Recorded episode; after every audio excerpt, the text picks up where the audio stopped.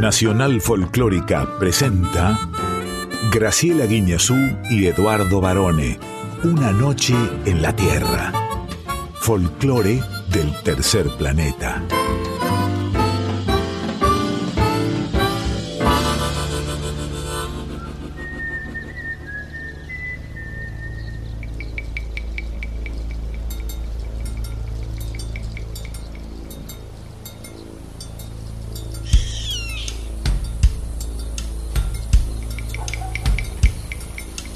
Medianoche. Y el aire vibra con los sonidos de un planeta que respira música. Y así comienza nuestro viaje. Sol de los arenales. Regada en sangre de un bravo saihueque. Grito que está volviendo en su desbocado otro pehuenche. El cielo la honda noche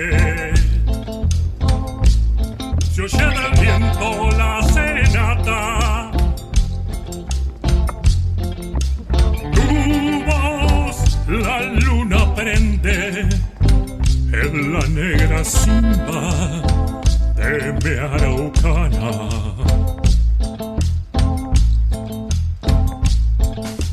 Aguas que van, quieren volver.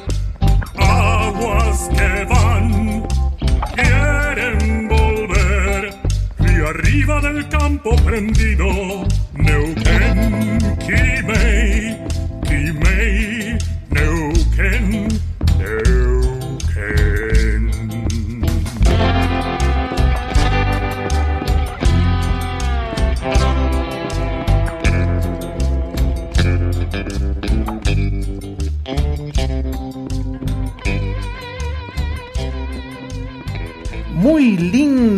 medianoche, muy, muy linda madrugada tengan todas, tengan todos y muy, muy, pero muy linda nuestra excelente compañera, la voz de seda del micrófono de la radio, la queridísima profesora Graciela Inés Guiñazú. ¿Cómo va, profe? ¿Cómo va, varones? Cada vez te esmerás más. Yo tengo miedo que está llegando fin de año prontamente y me, vas a- me vayas a salir con algún pedido extraordinario, medio raro, porque te estás esmerando muchísimo, te digo. ¿eh? No hay que tener miedo. ¿Se acuerda de la publicidad de Godzilla que decía, no tengan miedo, tengan mucho miedo? ¿No? Bueno, no hay que tener miedo. ¿Cómo miedo? Yo no le voy a pedir nada. ¿Qué le voy a pedir para la Navidad? Y yo con un lechoncito, y un arrollado, un pionono y unos turroncitos me conformo. Qué rápido que pasó el año, pero... Se fue volando, Sí, así va. como temo que se nos vaya volando este viaje Ah. que vamos a comenzar ya mismo y Ya hasta mismo. las 2 de la madrugada aquí en Nacional Folclórica FM 98.7. Vamos a comenzar saludando a nuestra queridísima audiencia que están ahí siempre firmes, como decía Héctor Ricardo García, ¿no? Firmes junto al pueblo y que siempre nos escriben en las redes sociales que son las siguientes. Instagram, arroba una noche en la tierra FM 98.7. En el Facebook Una Noche en la Tierra, Nos acompañan Quique Pessoa en la presentación artística, la voz, nuestro padrino, Chucho Valdés. Hola, soy Chucho Valdés, en una noche en la Tierra. Nuestra columnista exclusiva, Sí, Ana Cecilia Pujalt, hoy ausente con aviso, pero igual en su honor habrá un con X de México. Atenti a eso. En Ay Sabor a ti compartimos nuestra gran mesa federal con la cocinera Mariana Tejerina de Catalino Restaurante, Y en luz, cámara, acción, nada menos que el director, guionista y productor Juan Bautista Estañaro. en la preguntita A, Sí, músico, clarinetista bajo, porque hay clarinete y clarinete bajo. Bajista, cantante y compositor Sebastián Tozzola. y en Yo Soy nos vamos hasta Jujuy para recibir a Alejandro García. Así es. Pero antes de empezar el viaje, estimada profesora, hace muy poquitos días tuvimos la noticia de que había muerto Gal Costa. La tristeza, como dice la canción de, de Vinicius, no tiene fin. Una de las grandes figuras del tropicalismo y de la música de todo el continente americano. Personalmente siempre consideré que Gal tiene una voz y una sensibilidad que fueron mágicas en mi vida y en la vida de mi familia. Y ella estaba haciendo un último show que se llamaba Las varias puntas de una estrella, donde presentaba sus canciones más exitosas y populares, como Acá, Nada más, Suerte y Luna de Miel. Yo tuve el honor y la suerte de haber trabajado con Gal Costa y tengo los mejores recuerdos. Una dama distinguida, y muy campechana al mismo tiempo, pero muy buena onda. Me acuerdo que había venido a darnos recitales en el Teatro Coliseo y después la llevé a comer a una de estas parrillas que hay en el centro, ¿no? Que esas que tienen la vaca en la puerta, ¿no? Y, y contaba cosas de su vida, ¿sí? Pero muy, muy abierta y muy simpática. Tengo ese recuerdo, además de las grandes canciones, como usted dice, profesora, que nos legó. Hermosa persona me resultó siempre, aún sin conocerla, y te cuento una pequeña anécdota familiar. Cuando mi papá estaba ya muy enfermo y no recordaba nada de su vida y tampoco se podía comunicar a través de la palabra, le poníamos Garota de Ipanema por Gal Costa. Él había vivido por trabajo en Brasil unos años y se sonreía. Qué bien, qué lindo. Así eso, que ¿no? todos teníamos esa canción grabada para ponérsela cada vez que lo íbamos a visitar.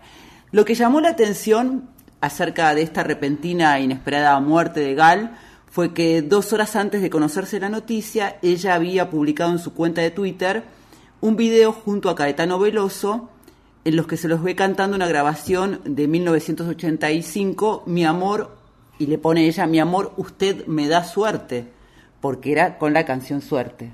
Sí, y también Gal Costa iba a presentarse como parte del festival Primavera Sound.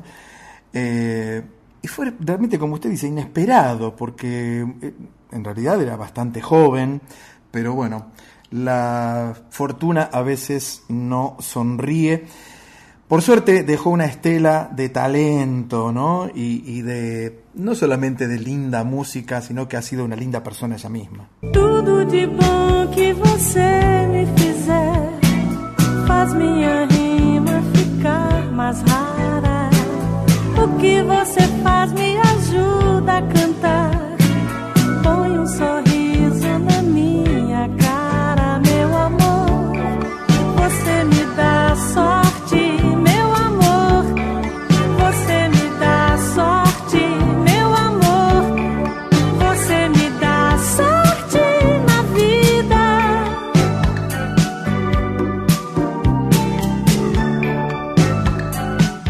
Hermosa esta canción y esta interpretación de suerte, uno de los grandes éxitos de Gal, que como decíamos antes la incluía en este último espectáculo que estaba haciendo. La canción es de Celso Fonseca y Ronaldo Bastos. Sí, y como dijimos, uno de los cuatro haces, diría yo, del tropicalismo, ¿no? Caetano Veloso, Gilberto Gil, María Betaña y Gal Costa, que son las columnas fundamentales de ese movimiento de música en Brasil. Y como la música varone más allá de las tristezas y las penas del corazón hace sonreír al mundo, ¿qué te parece si ya mismo nos vamos a Santiago del Estero y a Salta? Sí, para escuchar al Paganini del violín santiagueño, pero bien acompañado, ¿eh? Por el chaqueño palavecino, Néstor Garnica van a ser... Misquila.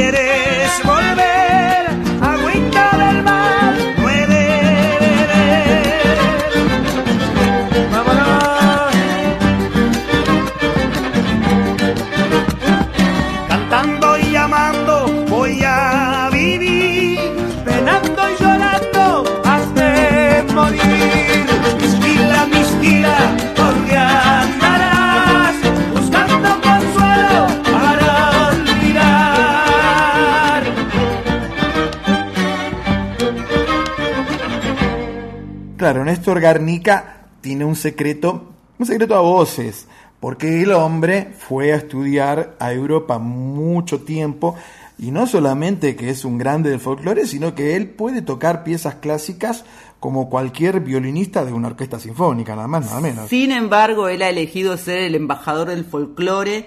Tiene muchos títulos en sus discos que obviamente hablan de su eh, violín mágico, por ejemplo, Lunita del violinero, La fiesta del violinero, El violinero del tiempo y Coplas del violinero.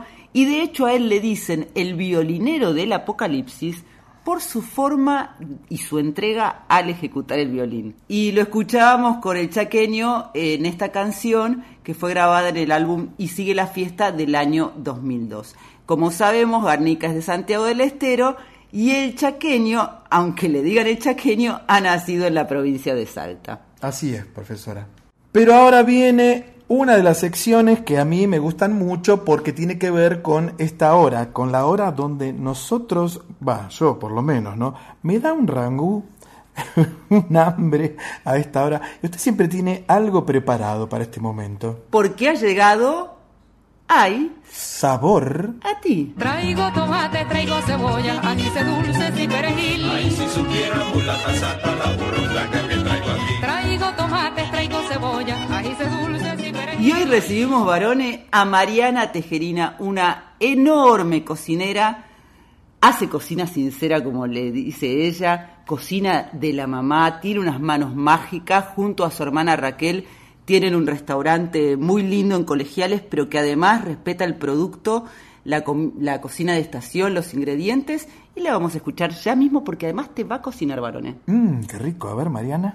Hola Graciela y Eduardo, bueno, primero gracias por invitarme, soy Mariana de, de Catalino Restaurant, justo estoy en Catalino, este, bueno, me detuve un ratito para, para esta charla. Mariana, buenas noches y gracias por acompañarnos esta Buenas noches. madrugada en esta mesa federal, le decimos nosotros, de Hay Sabor a Ti, en donde recorremos toda nuestra cocina. Y con tu hermana Raquel, ustedes tienen la particularidad que en Catalino hacen cocina no solamente rica y casera, sino cocina sinceramente argentina, podemos decir. Eh, sinceramente, es sincera sería, porque Argentina, digo, bueno, viste que los sabores son del mundo, todo se va cruzando después. Eh, yo siempre digo, como la cocina que hacías acá, sí, si bien parece como casera, yo lo que hago es ensamblar productores. La verdad que el, la- el mayor premio se lo llevan los, los productores y la tierra y el producto que me, que me acercan. Solamente después está nuestro trabajo como cocineros, mi equipo y yo, eh, en, en ensamblar este, estos productos y bueno, y tratar de respetar cada sabor de, de cada productor y de cada producto que tiene, como saber acompañarse en- entre ellos. Porque, digo, cono- conocemos tanto el laburo que hacen que, mm, que no, no puedo opacar el, producto. Yo soy, so- soy una simple intermediaria del alimento, eh, del producto y del, y del comensal. Pero eso, Mariana, fue todo un trabajo, el conectarte con productores, en entender a la cocina como también una conexión con lo que ahora está de moda y cuando ustedes abrieron quizás no tanto del respeto a lo agroecológico, ¿no? Sí, sí, sí, fue una búsqueda de muchos años. El restaurante hace un poquito más de cinco años y con mi hermana Raquel empezamos este, con esta búsqueda, yo por medio de- de los sabores, ¿no? Que, que bueno, soy cocinero hace muchos años y, y algo me, me, me resonaba en el paladar que cuando alguien me decía que estaba bien o cuando yo mismo cocinaba en los restaurantes convencionales donde trabajaba, sentía que algo no estaba bien. Este, entonces empecé a investigar y bueno, paralelamente mi hermana también siempre fue muy curiosa en todo y también de, en la gastronomía y de la cocina. Y bueno, nos llevó a la Facultad de, de- de Agronomía, eh, a Caliza, que es la Cátedra de Libre Soberanía Alimentaria, que es a donde apunta eh, este restaurante. Eh, entonces hicimos la cátedra y las profesoras, uh, es, que es libre, puede ir cualquiera, lo hacen todos los años, eh, lo hace, se hace en nutrición y también en agronomía. La recomiendo, es muy buena. Para mí todo, todo ser humano debería hacerla para entender un poco dónde va nuestra alimentación y dónde va el planeta y el mundo, porque yo soy cocinera y por medio de la alimentación, bueno, eh, con la agroecología apuesto a un cambio, ¿no? Que sé que es el medio para, para ser soberanos, pero eh, me costó entenderlo, mi hermana también, pero es como cuando lo entendés, eh, bueno, yo tuve una convicción y son formas de pensar que cambié totalmente y lo puedo aplicar, por suerte, a, a mi restaurante, Eh, pero no podría volver a trabajar convencional. ¿Y cómo se traduce eso en los platos? Y bueno, como te contaba hace un ratito, viste, tra- trabajar con lo que tiene, no con lo que yo quiero, no con lo que queremos, sino con lo que tiene lo que sobra eh, en, en el campo o, o- o- en- la tierra, ¿no? Porque, bueno, eh, también los animales de casa, según qué zona, también hay, hay plaga, no tiene depredadores, entonces, bueno, cuando no tiene depredadores somos más dos, tenemos que ser nosotros el depredador, porque si no hay un, se- se- hay un desequilibrio en la naturaleza.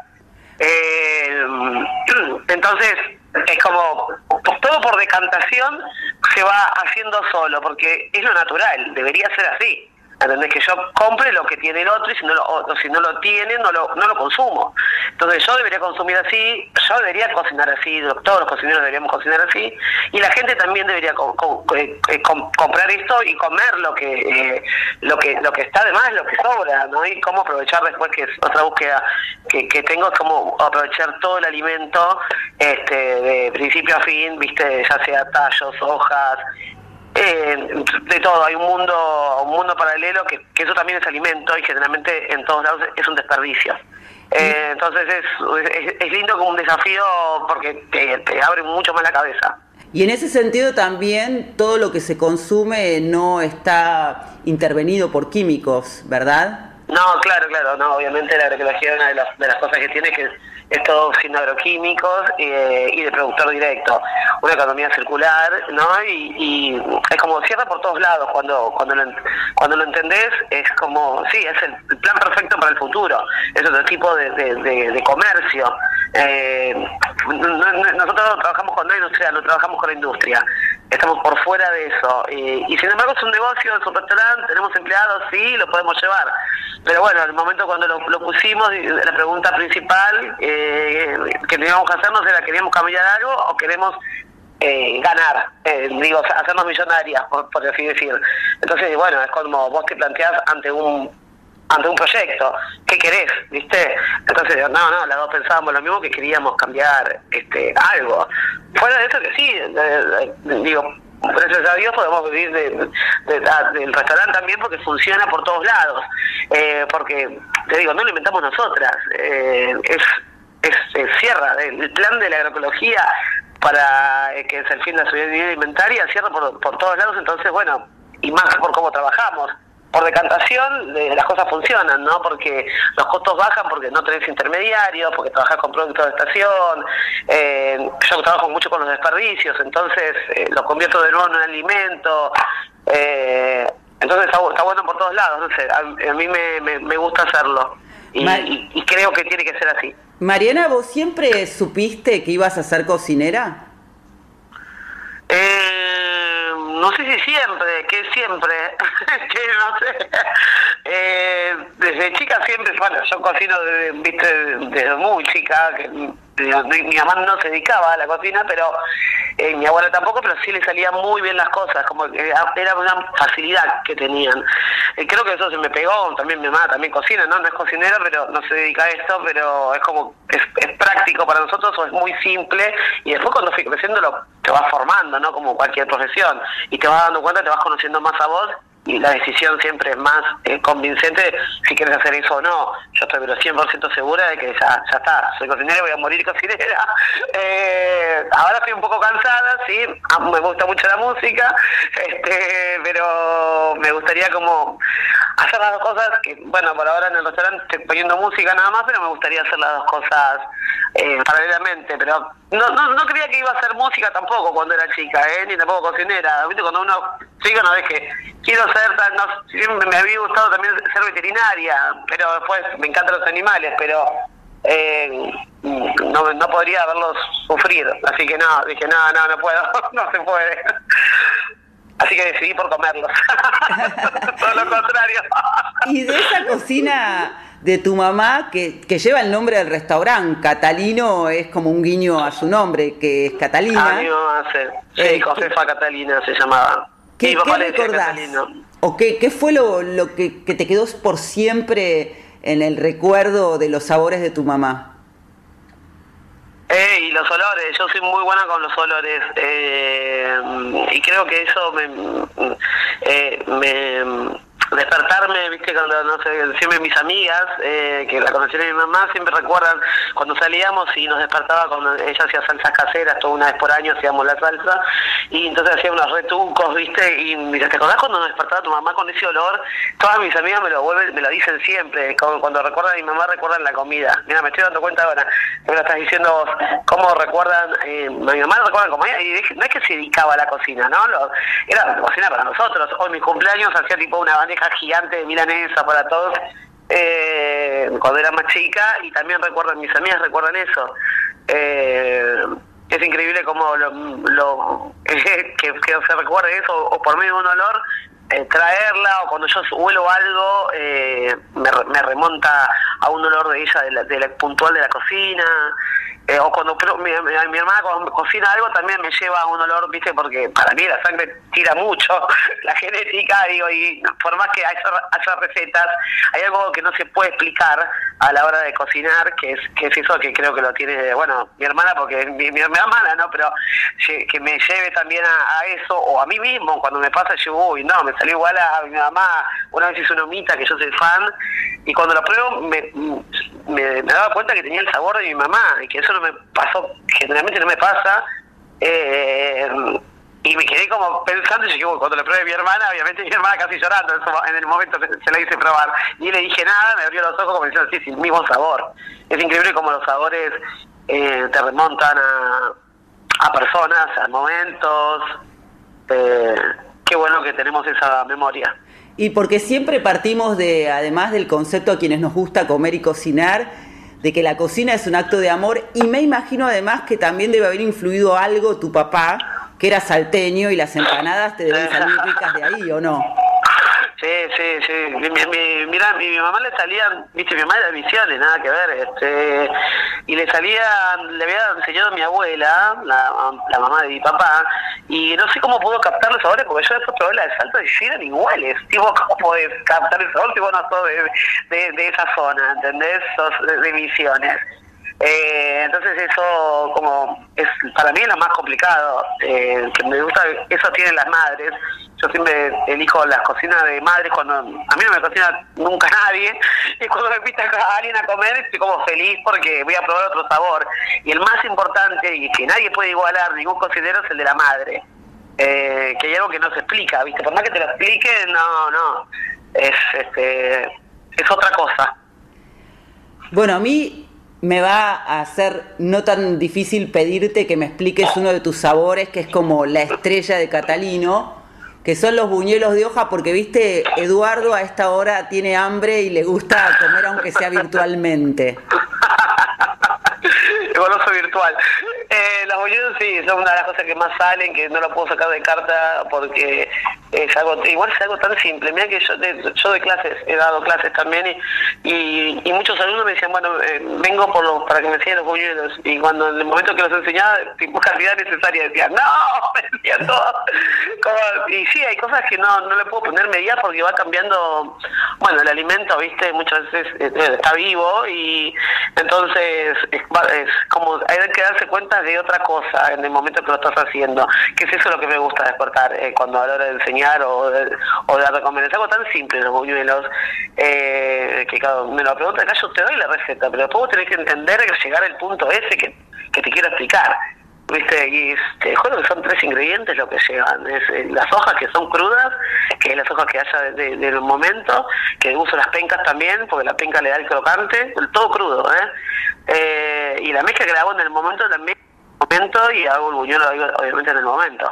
Entonces, también tiene que ver el aceite, ¿no? Que usamos nosotros, que es aceite real de girasol, todo, todo influye. La leche que es de vaca, el huevo que es de gallinas libres, eh, entonces la hoja que está, viste, es ultra turgente eh, y con sabor, entonces todo influye a la hora después de, del resultado final, que es algo muy simple igual el buñuelo, un buñuelo.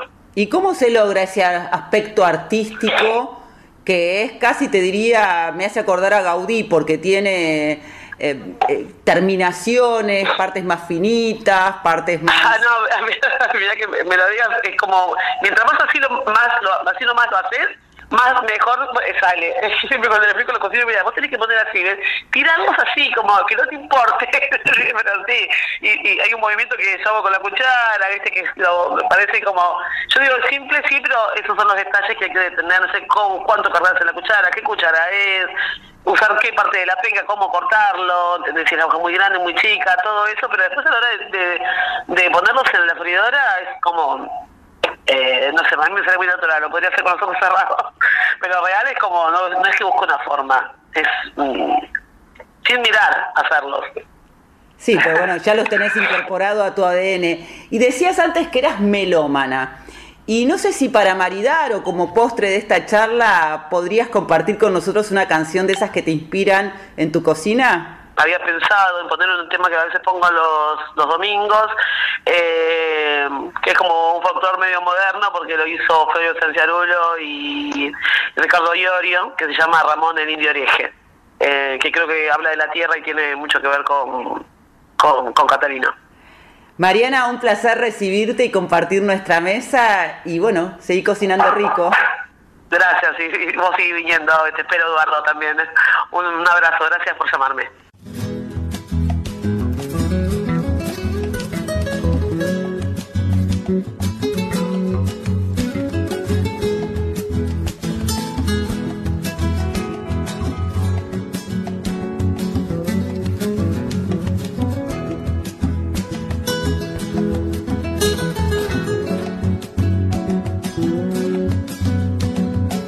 El gallo cantor, el sol sale en la misión.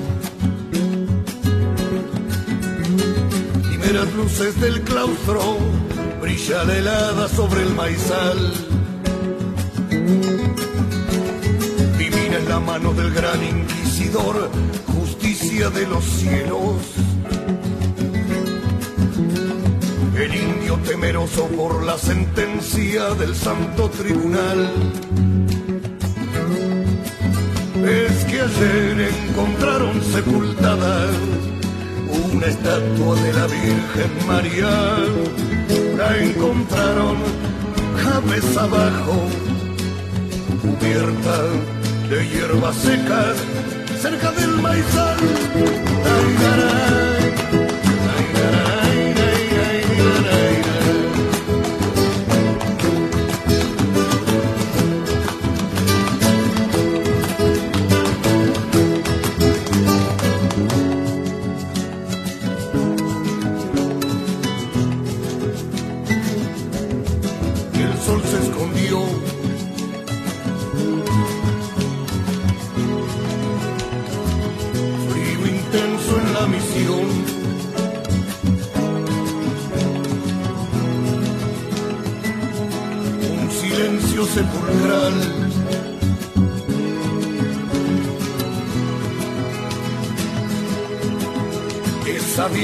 La obsequié a mi fiel indio Ramón. Dijo con voz entrecortada el monje al santo tribunal. Ramón es buen cristiano y trabajador, sangran sus manos siempre en la siembra. No puedo creer aún lo que pasó, Dios por él pido clemencia. Bien se ve aquí la mano del diablo, el hijo con firmeza el santo juez, con el indio hereje a la hoguera, a cumplir el castigo del fuego. No habrá piedad, no habrá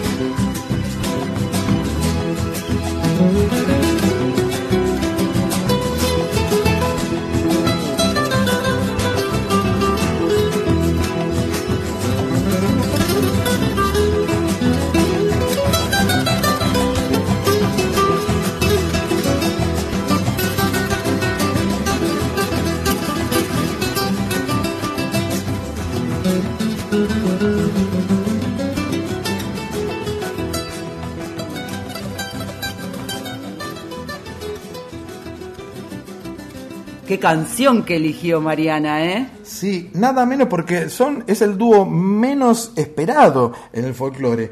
Estábamos escuchando a Flavio Chancharulo de Los Fabulosos Cadillacs junto a Ricardo Iorio de Almafuerte, digamos, dos pesos pesados del rock, pero que aquí se juntaron para hacer algunas canciones de folclore en aquel disco, ¿usted se acuerda de este disco que era del año 97? Peso argentino se llamaba. Sí, porque además me acuerdo porque justamente viniendo de do- dos géneros tan diferentes se unieron y además decidieron hacer folclore como esta canción que eligió Mariana, Ramón el Indio Hereje, que por otra parte te voy a decir que Mariana es una melómana como vos. Y eh, una característica de Catalino, el restaurante que tiene con su hermana Raquel, que lleva ese nombre por la mamá. La mamá se llamaba Catalina, Ah, pero no ella por eh, como un chiste le, le agregaron una O, le cambiaron la A por la O. Ella pasa música y de acuerdo al día y al momento, a la hora que sea, va cambiando la música. Y siempre es mucho folclore porque le encanta y siempre es muy agradable el ambiente que crea musicalmente. Es una cocinera DJ. Es una cocinera DJ. A mí lo que me gusta de la cocina de Mariana, en realidad te voy a decir que me gusta todo. Yo empecé yendo como comensal a su restaurante. Después compartimos con Raquel algunas charlas de gastronomía, nos hizo un viaje a Mendoza inolvidable. Nos fuimos haciendo amigas y volví hace poquito. ¿Por qué ese buñuelito que te hizo de tallo? No sabes lo rico que son. Y yo le dije que me hacía acordar a Gaudí, pues tienen formas así como, este, viste, así como arcos Ajá. irregulares. No sé cómo los hace. Y lo que también me interesa mucho de su cocina es la postura que ellas tienen, libre de agrotóxicos, de testación, eh, eh, carne solo de casa o pastura, eh, la soberanía alimentaria. Es muy interesante lo que ellas proponen y lo que nos contaba Mariana, porque en realidad están cuidando no solamente el planeta a través de su, de su cocina y de su postura, sino que también están eh, otra vez reversionando eso de la cocina de las abuelas, de las madres. el querernos un poco más. Yo tenía, una de mis tías hacía también, pero, pero le decía muñuelos, ¿no? Porque se decía así antes. Nene, te hice unos muñuelos, me decía. Así que riquísimo, Mariana, nos encantó recibirte y vamos a decir que Catalino Restaurante está en Maure 3126 en Colegiales, una casa antigua preciosa y ellas son las dos súper amorosas. Muy bien. Una noche en la Tierra. Suena el folclore del tercer planeta con Graciela Guiñazú y Eduardo Barone por Nacional Folclórica FM 987. Profesora, ahora que ya hemos comido esos ricos buñuelos, eh, bueno, toda la comida que hace esta gente es espectacular, ¿no? Pero digo, es un buen momento para escuchar un artista que si bien no es Nobel, no es tan conocido y debería serlo, mucho más conocido, porque es una especie de genio y de talento, ¿no? Y vamos a recibirlo a Sebastián Tosola en la preguntita. Hola, buenas noches, Graciela y Eduardo. Muchísimas gracias por esta invitación. Eh, bueno, yo soy músico, eh, soy bajista, clarinetista bajo, compositor. Y bueno, agradezco muchísimo esta, esta entrevista para la Radio Nacional Folclórica. Buenas noches, Sebastián. Nos encanta tenerte y con Eduardo no sabíamos si ponernos de gala por tu costado de músico del Teatro Colón o ponernos un poncho y una bombacha de gaucho por tu costado tan folclórico. ¿Qué nos aconsejas? Muchísimas gracias, bueno, por ese, por, ese cumplido. Eh, la verdad es que la música es muy diversa, hay muchas, bueno, muchas músicas lindas, eh, tanto populares como más académicas, entonces, bueno, por lo menos siempre mi vida musical me llevó por este camino de la, de la diversidad. Eh, así que lo que puedo aconsejar es, es un poquito de cada cosa, sinceramente. Lo que nosotros pensamos es que no tenés prejuicios a la hora de definir tu música, entonces.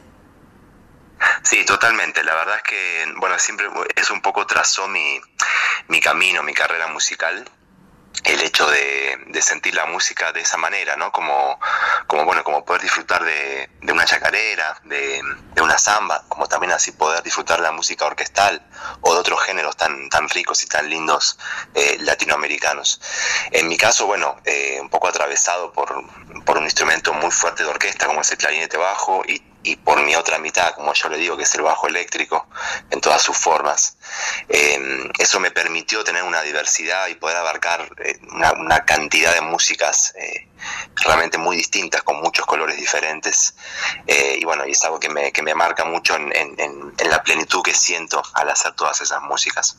¿Y cómo iniciaste este caminito por esos dos instrumentos aparentemente eh, irreconciliables o con diferencias tan importantes que no podrían estar juntos?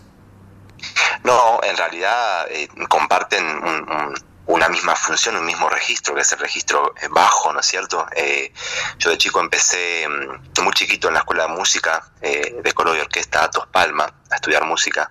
Mi mamá nos puso ahí, a mí y a mi hermano, muy de chiquitos. Y bueno, el clarinete llegó temprano, a los, a los 8 o 9 años empecé a estudiar, y a eso de los 12, 13 empecé a tocar la guitarra eléctrica, después entonces ya en mi preadolescencia empezó a, suceder esta, esta cuestión de la diversidad. Y bueno, yo siempre digo que de alguna manera el, los sonidos graves, las, bajas frecuencias y, el hecho de estar en, esa zona de, registro me, fue llevando y fui mutando del clarinete al clarinete bajo, el instrumento en el que me especialicé, y de la guitarra al bajo eléctrico, el otro instrumento en el que me especialicé. Eh, pero bueno, como te digo, el hecho de, de, estar en las bajas frecuencias tiene una, una cuestión, ¿no? Que, que, es como de vibración también y de estar en, en, la base, como yo le digo, aunque también, por supuesto, que son instrumentos que afortunadamente hoy en día tienen un carácter muy solista y, y también hay muchísima música para hacer con esos instrumentos que no sea solamente estar en la base, ¿no es cierto? Pero bueno, eh, me gusta mucho mezclarlos eh, con, con, sus diferentes colores y, y, poder componer y hacer música nueva desde ahí es algo que realmente me, me, hace muy feliz. Y no sé si es casualidad o no, pero tu tono de voz también es bajo, grave. Sí, eh, bueno, justamente es algo muy gracioso que suele suceder, que como que me dicen que estaba destinado por la voz que tengo como a tocar esos instrumentos. Yo digo que un poco me, me, me identifica también. Eh, el hecho también de hacer mis canciones y cantar con el registro de voz que, que me ha tocado de alguna manera, eh, es un poco eso. Eh, cada vez que, que, que, agarro mi clarinete bajo o estoy con mi bajo eléctrico, me siento en casa por esa cuestión también de sentir que es como la voz propia, ¿no es cierto? ¿Y los instrumentos llegaron después o antes de que te descubras como que podías ser cantante y compositor? Es una buena pregunta. En realidad eh, siempre fue instrumental lo mío y, y el hecho de, bueno, de, empezar a hacer canciones y dejarlas como para que las cante o, eh, otra persona, eh, me, me, empezó a hacer ruido. Yo siempre hice canciones desde chico, pero nunca me... O sea, empecé realmente a animarme tarde a cantarlas, también por esta cuestión del registro hasta que finalmente también empecé a aceptar que, que bueno, que, que, podía cantar con mi propia voz, con, con este registro, eh, y que también tiene su particularidad y su, su cuestión rica, ¿no es cierto? Entonces, bueno, eh, me encanta hacer eh, canciones que, las, que las cantan colegas o, gente con la que comparto proyectos, pero también es lindo poder hacer canciones propias y, y cantarlas uno mismo, ¿verdad? ¿Cómo te relacionás con este, esta faceta tan clásica que te ves seguido en el Teatro Colón y de hecho si uno se mete en tu bio, en tu biografía, es lo que más se destaca. Claro, eh, capaz eso que es lo que más se destaca es porque lo, es lo que la gente suele darle como más importancia. En realidad yo me siento como un poco dividido. Hay gente que me conoce solamente de un mundo y solamente del otro. Eh, hay una cuestión de, de, de, del edificio, ¿no? del Teatro Colón, de la importancia que eso da. Yo ya llevo 10 años en la orquesta, eh, siendo solista de clarinete bajo, que, me hace muy feliz y, digamos, es algo que forma gran parte de mi vida, de mi carrera musical, pero, pero capaz es un poco más personal lo que yo hago con, con el bajo y con los bajos, porque capaz es, más la, la, faceta compositiva la que, la que abarca ese, ese costado. Eh, entonces, bueno, de repente desde ese lado eh, hay veces que me siento más en casa haciendo lo que hago con el bajo eléctrico y a veces que también, bueno, eh, me siento también muy en casa con el clarinete bajo. Pero como te digo, es una cuestión un poco de, de, cómo la gente ve e identifica, ¿no? Eh, y capaz vos buscás y te aparece eso. Teatro Colón y demás. Entonces, que por supuesto es muy importante, pero, pero bueno, para mí lo otro a veces es tanto más importante, ¿no es cierto? Igual ahora el 17 vas a estar otra vez en el Colón, pero con una obra tuya adaptada. El 17 de noviembre exactamente tengo la suerte de tocar de solista eh, al frente de la orquesta. Eh, bueno, vamos a decir que he sido programado para eso. El concierto va a ser en el Teatro Coliseo, eh, y en realidad va a ser originalmente en la usina el día 18 y se pasó para el 17 por algunos temas ahí, eh, o el Festival de Jazz y demás. Y el concierto va a ser en el Teatro Coliseo. Se va a ensayar en el Teatro Colón esa semana, pero el, el concierto es uno de los que fuera de sede, entonces va a ser en el Teatro Coliseo. Eh, la particularidad es que sí, es que voy a estar tocando una obra para clarinete bajo que yo mismo escribí hace algunos años para Bruce Belton, que es un, una persona muy querida de Estados Unidos, que me encargó esa música, eh, originalmente para clarinete bajo y cuarteto de cuerdas, y yo hice la, la orquestación, digamos, de esa pieza. Así que bueno, es un acontecimiento especial, realmente tocar bueno, con, mis colegas, con, con mi orquesta, eh, y hacer música propia es algo realmente maravilloso. Y en diciembre le ponemos, le subimos el volumen a la música popular latinoamericana con la llegada de tu segundo disco, ¿no? Exactamente, porque realmente Paseo del Bajo, eh, que está saliendo el volumen 2 en diciembre, la verdad que justo ahora estoy hablando con vos esta noche y la realidad es que estoy justo en un intervalo de seguir mezclando y masterizando los, las 20 canciones que tiene, son 20, 20 músicas que, que, están en este volumen 2 de Paseo del Bajo y como su nombre lo dice, es, es un paseo por, por distintos timbres eh, latinoamericanos desde el bajo, ¿no es cierto?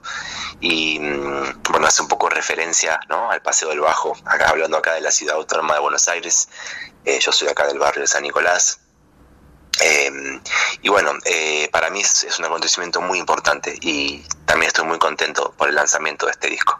Sé que es difícil elegir a uno de tus 20 hijos, pero ¿nos podés regalar para despedirnos un adelanto de alguna de esas canciones? Por supuesto, eh, me gustaría justo algo que acabo de terminar de, masterizar, que es una de las 20 músicas que integran, que van a integrar este disco. Eh, es una de las miniaturas, estos pequeños ratitos musicales, yo lo llamo así. Y esta es una miniatura, se llama Miniatura al Sol número uno. Es la primera de esta serie de miniaturas que hago. Eh, así que bueno, voy a, a regalarles un poquito de esa música y espero que les guste. Gracias Sebastián, un placer conocerte y escucharte. Muchísimas gracias a vos, Graciela, y, gracias, Eduardo, por, por, esta, por esta nota. Realmente muy contento de compartir y, y bueno, será hasta la próxima.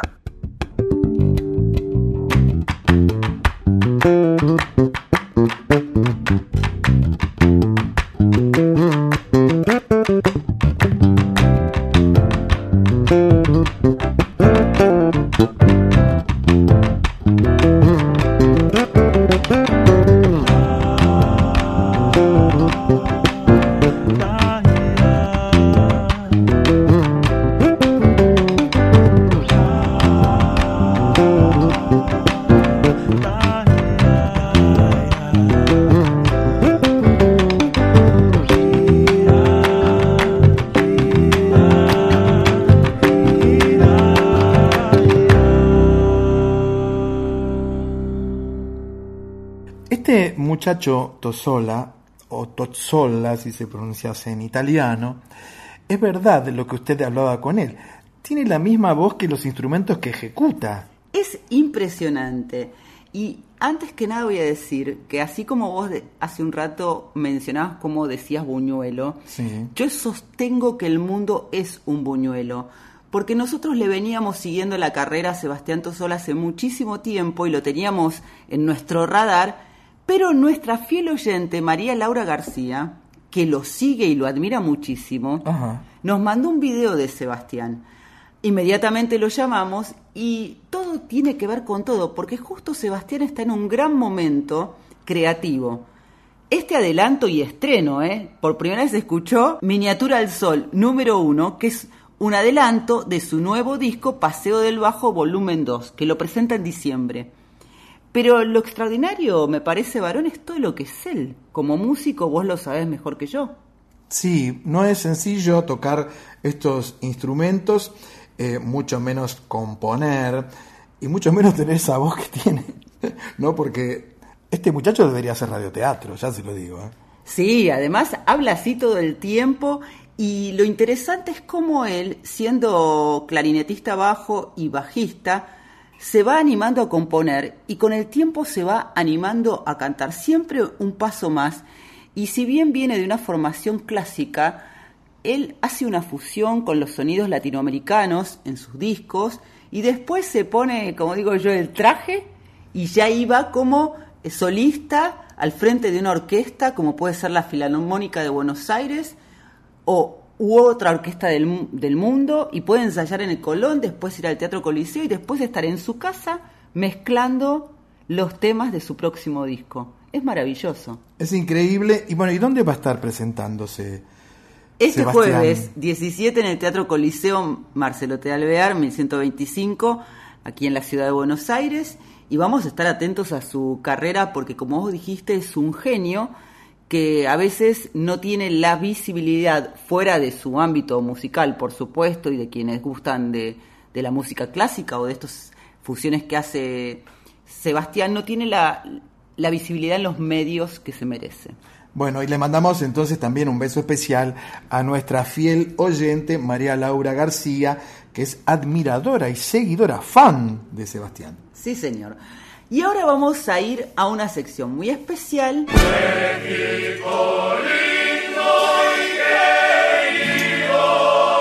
Con X de México, pero no está Anita Cecilia Puyal, sino que está ¿Quién? el Lick Barone. Ah, sí, acá estoy.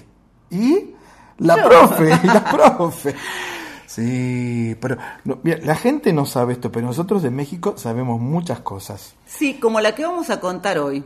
Lila Downs es una de las grandes artistas mexicanas, sin duda. Tiene una relación con nuestro país muy intensa y muy amorosa, que en realidad hemos descubierto con Barone que esa relación es tan profunda que determinó su carrera como cantante. Ella, hasta que no escuchó a Mercedes Sosa, no estaba segura, no estaba en su corazón todavía la semillita de enfrentarse al público. Así es. ¿Y sabe por qué comenzó admirando Lila Downs a Mercedes Sosa? ¿Por qué?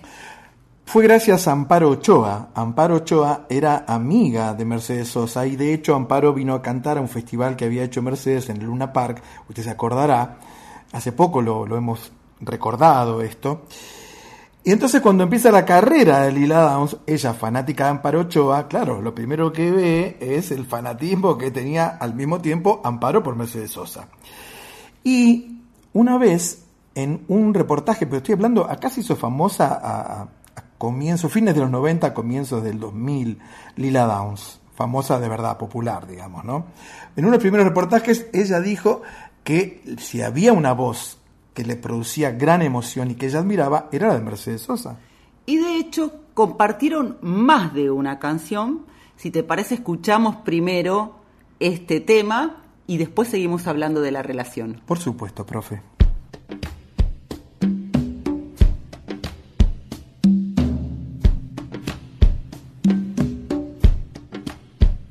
Tierra de luz,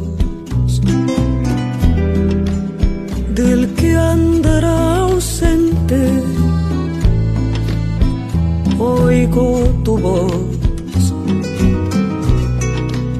que suena el acordeón. Avisa a tu mamá que aunque esté muy lejos, en este rinconcito yo la he de recordar. Tierra de luz,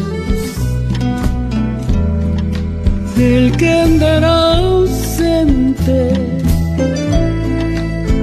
oigo tu voz que llora el acordeón. avisa a tu mamá que aunque esté muy este rinconcito, yo la he de recordar. Soy como el polvo que flota por el mundo, infame y pobre sin pueblo y sin valor. Soy como nube que vaga por el cielo, que va llorando sin el aliento de Dios. ¿Dónde estás, tierra de mi corazón? No es que yo esté llorando, el río se desbordó. ¿Dónde estás? Yo soy solo un pasajero, tierra de mi pensamiento, conmigo vas. Yo soy solo un pasajero, tierra de mi pensamiento, conmigo vas, conmigo vas, conmigo vas. Soy como el polvo que flota por el mundo, infame y pobre, sin pueblo y sin valor. Soy como nube que vaga por el cielo, sin el aliento de Dios. ¿Dónde estás, tierra de mi corazón? No es que yo esté llorando, el río se desbordó. ¿Dónde estás? Yo soy solo pasajero, tierra de mi pensamiento,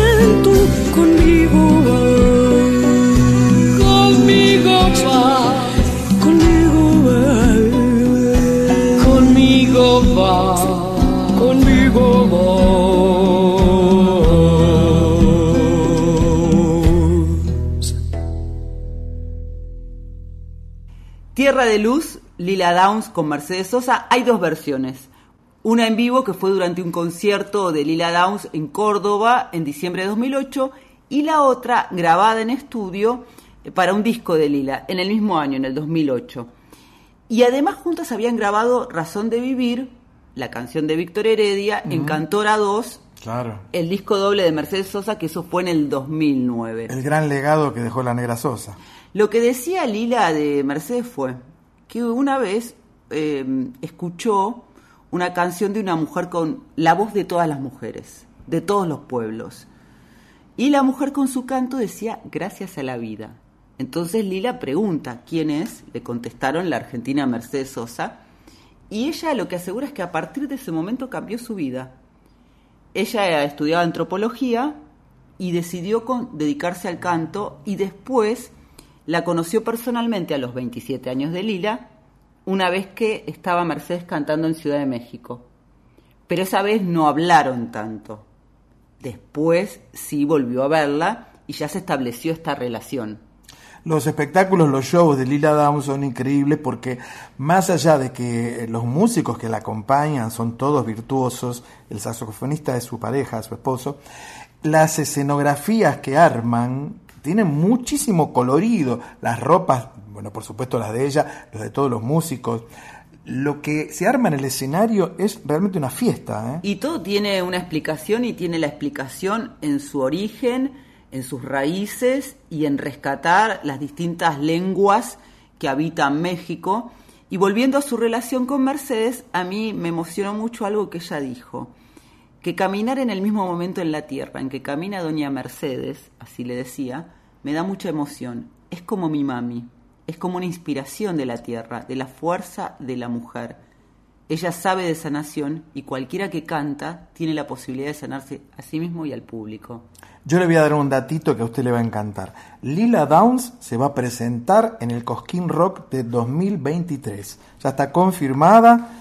Eh, así que bueno, los fanáticos, entre los que me incluyo y usted también, profesora, nos iremos para Cosquín para escuchar a la gran Lila Downs. Ya tengo el bolso armado, varones, mira, en un segundo lo hago. Ahí está. ¿Vio? Yo siempre traigo buenas noticias, profe. Siempre que estamos en una noche en la tierra, aquí en la folclórica, son buenas noticias.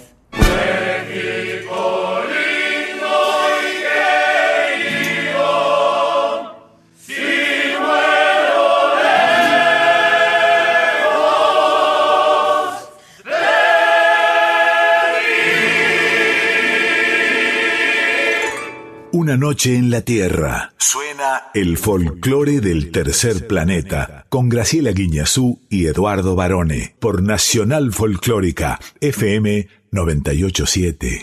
Profesora, como decía el gran Puma Rodríguez, agárrense de las manos porque aquí llega... Luz. Cámara. Acción.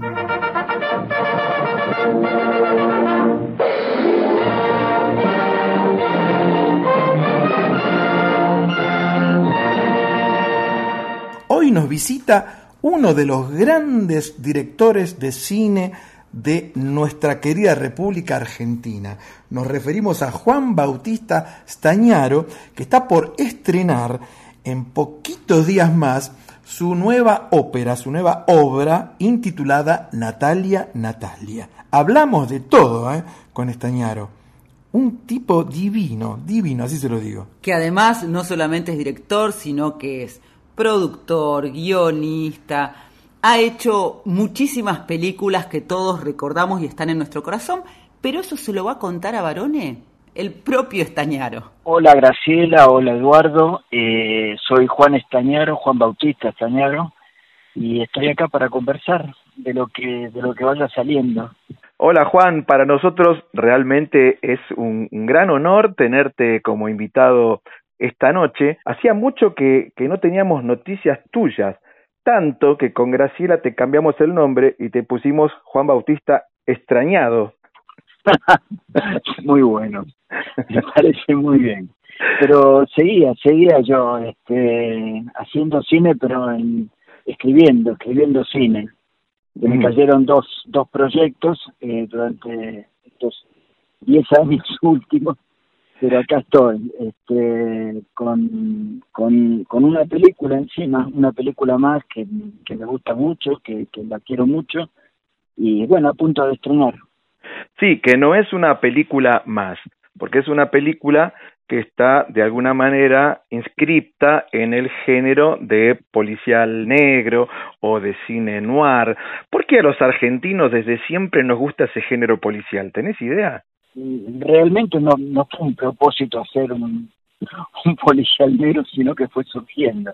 Nació de un sueño que está que parece bastante a una de las escenas finales de la película, y me pasé mucho tiempo, muchos años conviviendo con la idea esta y construyendo personajes y viendo la manera, me gustaba mucho el final, entonces viendo la manera de construir una historia este, que desembocara naturalmente y sin forzamientos en ese final. Y bueno, así surgió, supongo que hay algo del cine negro que me, que me gusta, ¿no? Esa especie de, yo no lo llamaría ambigüedad moral, pero esos personajes que están en el borde, en el borde entre, entre lo lícito y lo ilícito, y bueno, en esa zona oscura de la, de la sociedad, ¿no? Ahora vamos a hablar en un ratito sobre Natalia Natalia, que es tu regreso al cine aquí en Argentina. Pero decías, pasé mucho tiempo. Y de chico, habrás pasado mucho tiempo en el cine viendo aquellas películas de, no sé, de Fritz Lang o de John Huston, los años 30, 40, incluso los 50, ¿no? esas películas policiales que llegaban de Estados Unidos. ¿Vos ibas al cine a ver ese, ese tipo de género? Sí, yo llegué un poco tarde, digamos, al, al cine, digamos, al cine de los 40 y de los 50, pero sí, vi, vi clásicos que, este, sé yo, de Mal de Orson Welles o el, largo, eh, el, el, sueño eterno, ¿no? Este, de Howard Hawks.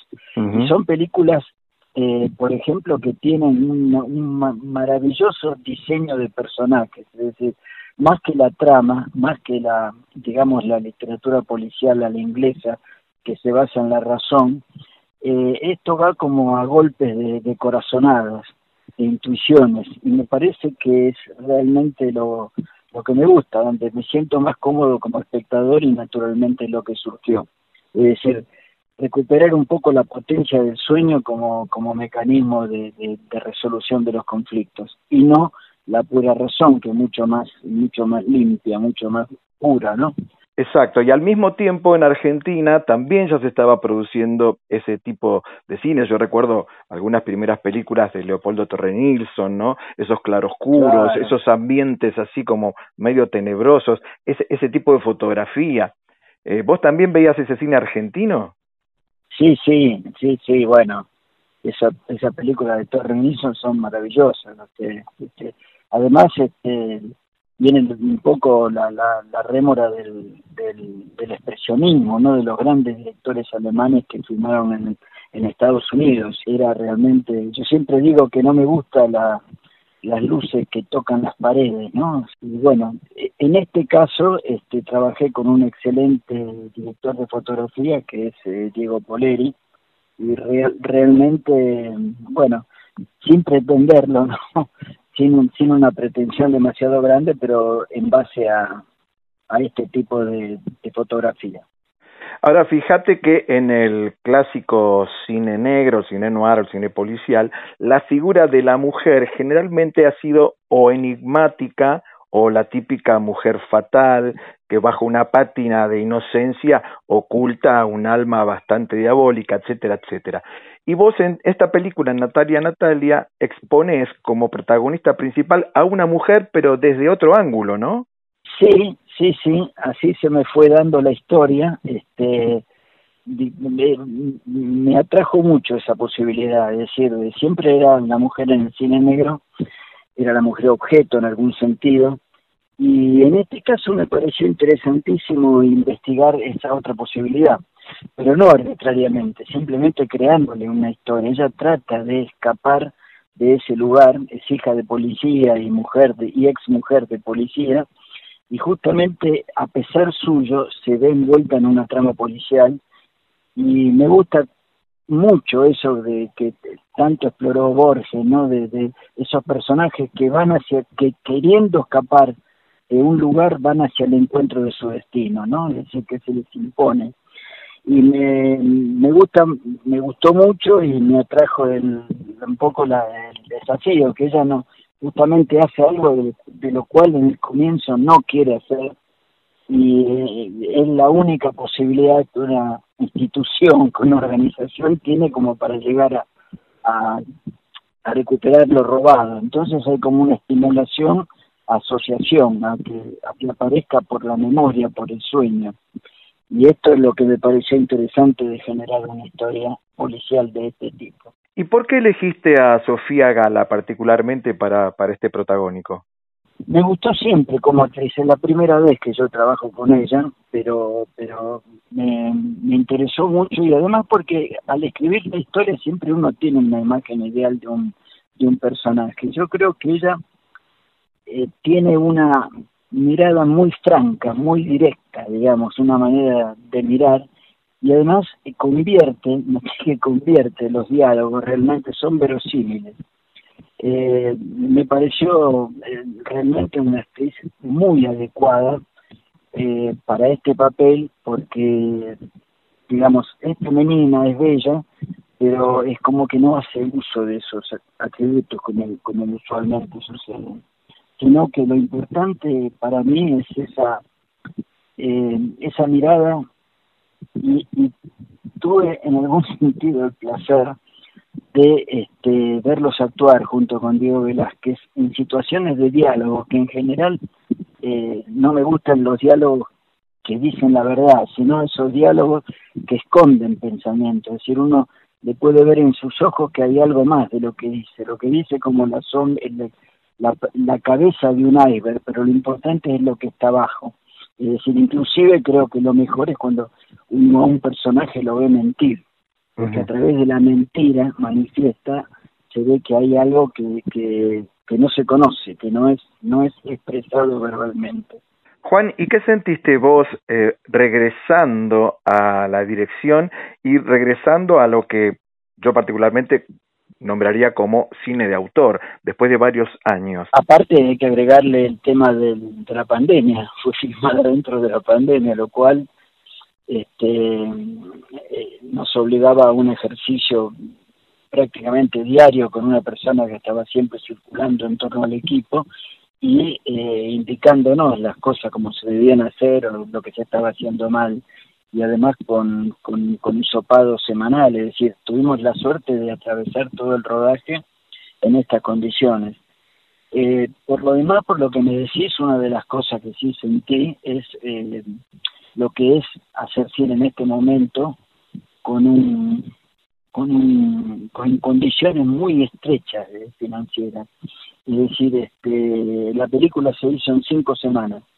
Yo la última película este que había hecho había sido una, producción que pasamos por cuatro provincias un montón de tiempo y en este caso pero en este caso eh, de, las ideas que tenía para hacer una película elegí esta porque se adecuaba esto del cine negro se adecuaba a esa um, especie de, de austeridad de producción en la cual me sentí realmente muy cómodo. Tuve un equipo realmente muy bueno y bueno era una idea que una idea y un género y un estilo que se adecuaba a estas austeridad de producción que atraviesa en general el cine argentino en este momento, excepto películas que son excepcionales, que sé yo, como Argentina 1985, donde realmente con la financiación de una plataforma se permiten este, ro rodajes más eh, generosos.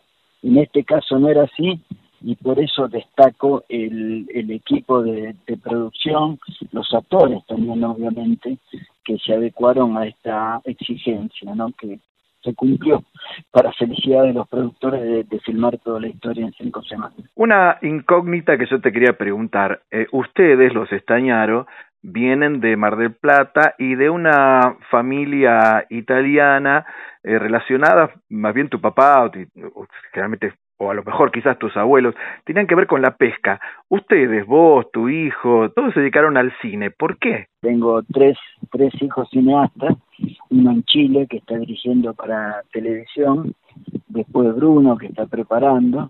Sí, mi, mi padre era inmigrante, inmigrante, genovés, de eh, la, de la costa ligua italiana, que es bellísima, y yo creo que fue un inmigrante que nunca terminó de emigrar. Él siempre vivió en Italia, era su lugar. En cambio, mi madre eh, se adaptó mucho mejor. Este, a, fue, fue, fue realmente una, persona que se adaptó a la nueva realidad.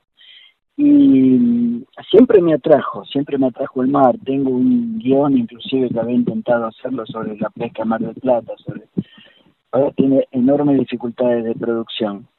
Y bueno, sobre el resto de lo que puedo decir sobre los estañaros que implica Matías, Bruno, Gabriel y yo, este, eh, el cine porque porque sí, desde chico para mí era un refugio. Yo siempre pensaba que cualquier cosa que pasara, si pasara en la fila 10 de una cerca de una pantalla era maravilloso. Si iba a los cines de, de tres funciones diarias y me atrajo mucho el cine y después más en adolescencia la poesía. También este eh, publiqué un libro de poemas y siempre hay, hay algo allí que aunque no esté publicado está, está siempre dando vueltas.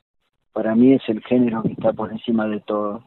Amo el cine y esa creo que es, mis hijos probablemente hayan visto la, la pasión con éxito o sin éxito pero la pasión con que, con que fue hecha y bueno.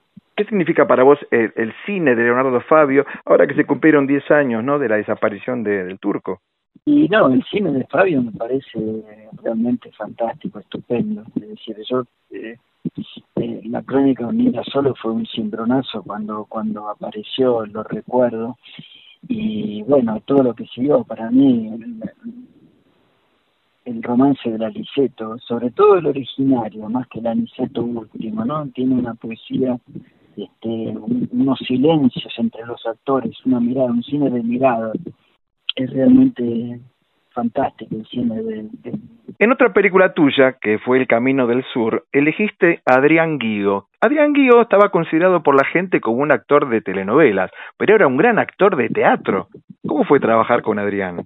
La verdad que fue fantástico. Yo lo recuerdo, él se había formado con Raúl Serrano, era del, del, Claro. del grupo de Serrano, y se me ocurrió que, que Adrián era un actor por la imagen inclusive estupenda justamente para, para, para ese papel, por ese aspecto además que primero porque era realmente muy muy atractivo, era muy potente, era como un rufián, un tipo para, para ese papel era buenísimo y además este contó cuando le contó la historia se entusiasmó enormemente. No sé me, pareció que daba perfectamente para el papel. Uno en general en los guiones siempre se dice que conviene tener como un modelo de actor como para para eh, que tenga una, un- una lógica dentro de las acciones que realiza. Parece que El Camino del Sur es tu película más querida, sin embargo la más premiada es Casas de Fuego, ¿no?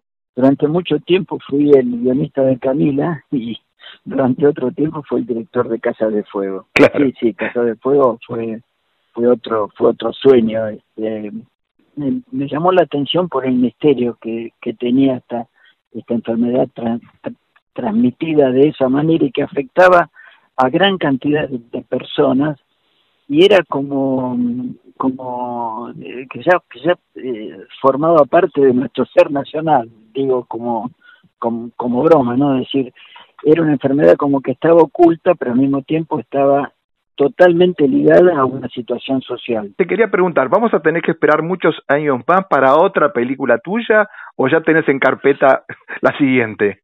tengo un proyecto acariciado durante 10 años más o menos que es la juventud de Quinquela Martín Mm. este en la boca en esa boca este masónica anarquista me encanta esa especie de caldo espeso que había en la boca en ese momento Claro. y dentro de esa de ese magma eh, surgen cantidad de artistas donde la pintura fue Fortunato La Cámara, Quinquela Martín, este cantidad de, de, de músicos también, él era muy amigo de, de Juan de Dios Filiberto, eran, y hace mucho que tengo escrito el, esa película que tiene la dificultad de obviamente del- de la época, pero yo sueño con esa película poder poder hacerla. Cada mm, invitado a esta sección de Una Noche en la Tierra, cuando terminamos el reportaje le pedimos que nos dedique o que elija alguna canción que por algún motivo le resuene, le recuerde algo o lo represente. Y estoy recordando algo que mencionabas en tu artículo sobre, sobre Fabio, ¿no? Para saber, para saber lo que es la soledad, el amigo que no está. Eso también me, es una canción que me, que me emociona muchísimo. Vamos con esa. Vamos con esa. Entonces, Juan, querido, un gran abrazo, muchos éxitos y no nos dejes huérfanos de tu cine, por favor. No, yo les agradezco mucho, eh, tanto a Graciela como, como a vos, este, esta nota.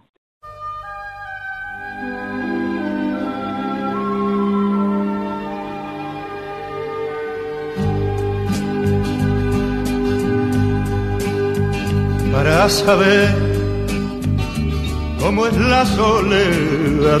Tendrás que ver que ya a tu lado no está, que nunca más con él podrás charlar sobre lo que es el bien, sobre lo que es el mal. La soledad es un amigo que no está. Es su palabra que no ha de llegar igual que sus sueños son luces en torno a vos. Y te das cuenta que ya nunca demoré, nunca demoré al observar cómo muere la flor, así hace ver que también muere la paz, pero esa paz revivirá en su voz, la flor te la dará para cantarla igual la soledad es un amigo que no está. Es su palabra que no ha de llegar igual. De que sus sueños son luces en torno a vos. Y te das cuenta que ya nunca demoré, nunca demoré.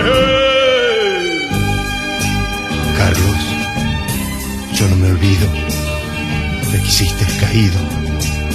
Y cuando fue tu noche, yo no estuve a tu lado para tender mi mano, pero es que no sabía, perdóname. La soledad es un amigo que no está, es su palabra que no ha de llegar igual. De que sus sueños son luces en torno a vos y te das cuenta que ya nunca demoré, nunca demoré. La soledad es un amigo no está, es su palabra que no ha de llegar igual. Ves que sus sueños son luces en torno a vos y te das cuenta que él ya nunca de morir, nunca de morir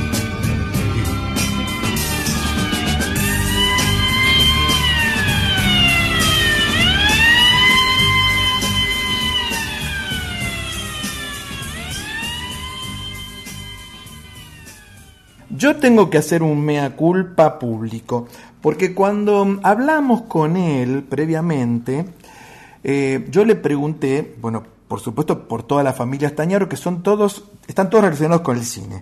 El que no es guionista es director, por supuesto uno de sus eh, tres hijos es eh, Bruno. Bruno Estañaro, que tiene en carpeta y está haciendo en este momento el Eternauta. Me encanta Bruno. Estamos todos esperando ese Eternauta que lo va a pasar Netflix. Pero bueno, cuando yo le dije en un momento a Juan Bautista, digo, bueno, porque, ¿y tu hermano Juan José Estañaro? Me dice, no, pero todo el mundo se equivoca. No es mi hermano Juan José Estañaro, que fue un famoso director de fotografía que trabajó, entre otros directores, nada menos que con Leonardo Fabio. Y por eso la conexión Fabio estuvo presente también en la nota y en la elección de la canción para saber cómo es la soledad que Fabio cantó en Fuiste mía un verano, su primer disco de 1968, que en realidad, ya lo contamos la otra vez, no se llama para saber cómo es la soledad. No, claro, se llama tema de Pototo. Pero mire, vamos a hacer una cosa, la invito a escuchar un pedacito del tráiler de la nueva película de Juan Bautista Stañaro, Natalia, Natalia. ¿Qué nombre le ponemos? Pónganle Natalia, Natalia, por ahora. Ya se le va a encontrar algún nombre. Quiero que entiendas que hay una investigación, una causa abierta por la muerte de tu marido. De mi ex marido.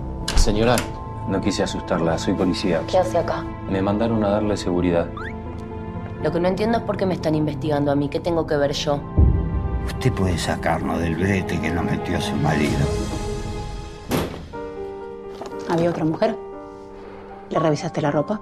La ropa. El semen brilla con la luz ultravioleta. Agéndatelo. ¿Vos querés saber si cogíamos? Hoy vinieron lo del cable. ¿Qué cable? Quiero que me enseñes a tirar. Es hija de policía, mujer de policía, es raro que no sepa. ¿Estás segura que no había practicado antes? Es suerte de principiante. ¿Para qué querés saber sobre tu ex? ¿Le queda bien? ¿El anillo? No, el arma. ¿Todavía estás enamorada? Tené cuidado.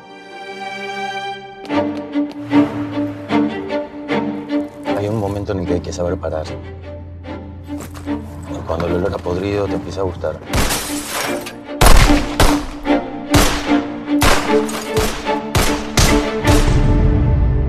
Si usted está apuntando es porque va a disparar. Y quizás tenga una sola oportunidad para hacerlo. A mí me gusta mucho Sofía Gala Castiglione, ese es todo, el- todo el nombre completo, ¿no? La hija de Moria Kazán y de Mario Castiglione, por supuesto. Me parece una gran actriz. Muy interesante como actriz, ganó muchísimos premios y es muy dúctil. Sí, por supuesto, pero no es la única porque en el elenco de Natalia Natalia, además de Sofía Gala, están Diego Velázquez. Me encanta ese actor. Lo vi hace poquito en una película. Claro, Valentina Bassi, que esa me encanta a mí, esa sí que me encanta cómo actúa. Demian Salomón y Tony Lestingui. Tony Lestingui, un grande entre los grandes. Muy buena elección de los actores y las actrices por parte de Estañaro, hay que decirlo. Él tiene un gran ojo para elegir actores, como contaba en la nota que vos le realizaste. Y a mí una de las cosas que me interesó desde cómo se compuso su familia, él nació en Mar del Plata, su padre era un inmigrante italiano, como contaba en la preguntita A, que era pescador, y después se mudaron a La Boca, y ahí se entiende este proyecto, que es muy lindo, de Juan, de hacer eh, una ficción sobre Quinquela Martín. Es espectacular. Cuando me lo contó, yo pensaba, digo, pero este hombre me está contando algo que todavía no filmó. Pero claro, es la mejor manera de que no le roben una idea, contarla públicamente, por supuesto. Sí, igual te la roban. Y lo que hay que rescatar el- es que él se mm, inició en el arte, no como cineasta, sino con un libro de narraciones cuando tenía 19 años que se llamaba Dura Tarea de Pájaros, que recibió un premio auspicio del Fondo Nacional de las Artes. Es decir, que su primer premio le llegó por la escritura y no eh, la escritura mm, eh, en forma de relato y no de ficción eh, audiovisual. Bueno, también hay que decir que él salta, a, no digo a la fama, pero más o menos, como guionista de aquella tremenda película que fue Camila, ¿se acuerda Camila? Una de las películas que yo más he amado, Pero a ver si se acuerda de la dupla, ¿cuál era lo- la dupla actoral? A ver. Susupe Coraro Sí. e Imanol Arias. Muy bien, profesora. Y es más, te puedo hacer la última escena. A ver, ¿escena? Ladislao. ¿Qué? No, así no, Ah, era perdón. español. ¿Qué- Ladislao. ¿Qué quieres, Camila? ¿Dónde estás? Ladislao. Aquí estoy, ven, ven. no, ven no, eh, no, no, está Pero no me es Ladislao. Pero escúcheme, ¿Dónde los está tañeros. Ladislao? Llame los tañeros, pídale el Y guion. Ladislao dice, a tu lado, Camila, a tu lado. A tu lado, Camila, estoy aquí a tu lado. Eh, sí, Camila, él compartió el guion con Beda de Ocampo Feijó, que fueron compañeros en la escuela de cine. Claro. Y la directora, otra gran artista que a mí siempre me gustó muchísimo, María Luisa Bember. Sí, por supuesto. Volviendo a Juan Bautista, además de ser una persona, una persona muy, muy amable, nos atendió con una, con un, esa gente que tiene don de gente, ¿no? Se tomó su tiempo, esperó el llamado, ¿no? Todo lo que pasó. Pero además de eso, es un gran conocedor del cine policial negro de los años 30, 40 y 50. Él es muy humilde y él dice que no es un experto, pero yo lo dudo mucho. ¿eh? Que de eso trata esta nueva peli, Natalia Natalia. Y vamos a recordar que otra gran película de él como director, Casas de Fuego, que recibió muchísimos premios. El Cóndor de Plata en 1996, mejor película, mejor director, mejor actor, que era Miguel Ángel Solá, Sí. mejor guion y revelación masculina, que era José Luis Alfonso, y además mejor fotografía. Pero después tuvo otras películas muy populares como La Furia.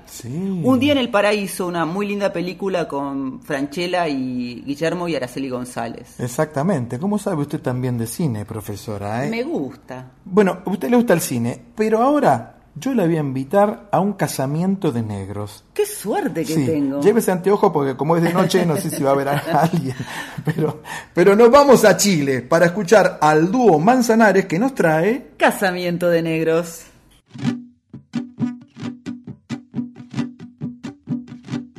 se ha formado un casamiento, todo cubierto de negro, negros novios y pairinos, negros cuñados y suegros, y el cura que los casó era de los mismos negros. Cuando empezaron la fiesta, pusieron un mantel negro. Luego llegaron al postre, se sirvieron higos secos y se fueron a acostar debajo de un cielo negro. Y ahí están las dos cabezas de la negra con el negro. Amanecieron con frío, tuvieron que prender fuego. Carbón trajo la negrita, carbón que también es negro. Algo le duele a la negra, vino el médico del pueblo. Recetó en plato de barro, pero del barro más negro. que le dieran a la negra zumo de maqui del cerro. Ya se murió la negrita, qué pena pa'l pobre negro. La puso dentro de un cajón, cajón pintado de negro. No prendieron ni una vela. Ay, qué velorio más negro. Hablando de casamiento, yo el próximo... No, no, no, no me diga que se va a casar. Eh, no. Profesora. El próximo... No como, como la vi con una escopeta acá, pensé que se iba a casar. El próximo domingo tengo el casamiento de mi primo Alejandro Ale con Noé. ¿Se llama Alejandro Ale con Noé? No, Ale le decimos. Ah, y Noé es sí. la La novia. novia. La futura esposa. Sí, la tía Carmen, que es la madrina, la que me hace los guisos de lentejas y me manda en tupper, Ajá. ya se compró todo O sea su que- atuendo, todo. Muy bien. O sea que hay gente que se sigue casando. Hay gente que se sigue casando porque cree mucho en el amor. ¿Y ellos recién se conocen? o? No, hace muchos años que están en pareja. Ajá. Después me cuenta un poco más, pues yo soy como Doña Rosa, ¿vio? que necesito detalles. Después te cuento cómo fue. El dúo Manzanares hizo esta versión de Casamiento de Negros en su primer disco Oye mi negra del año 2017 y fue grabada obviamente para honrar la influencia y la herencia de Violeta Parra. Una de las grandes canciones de Violeta Parra, ¿sí? Sí, igual no es totalmente de ella, Ninguna de las canciones de estos autores son totalmente suyos. Porque, y eso está reflejado en la película de Violeta Parra, Violeta se fue a los cielos. Violeta lo que hacía, como muchos, muchos, muchos artistas en, en todo el mundo, era recorrer las zonas rurales y recoger el cancionero anónimo que iba escuchando por ahí. Sí, de hecho, la primera estrofa está tomada del poema Boda de Negros de Francisco de Quevedo, Mm. que como vos decís es una recopilación del folclore y cuando Violeta la escucha, eh, le cambia, o sea, lo toma, pero después le agrega todo lo demás. Exactamente. Y qué lindo el dúo Manzanares, ¿eh? Me encantan. Muy, muy bueno. Son conocidos aquí en nuestro país, han estado de gira dos años y medio, los últimos dos años y medio lo dedicaron a recorrer toda Latinoamérica en un proyecto de investigación cultural y musical, y eso se va a ver reflejado en su próximo disco, que creo que sale a fin de año o por ahí, o principio del año que viene, que se llama Colibrí, en donde hay de todo. Qué lindo, ¿eh? Sí, ellos dijeron que va a tener nueve temas originales este disco y todas estas canciones basadas en géneros de raíz latinoamericana. Lo integran César Villagrán y Marilyn Lizama. Profesora, quédese donde está, no se me mueva, no se me case todavía. No, me quedo aquí en la folclórica hasta las dos.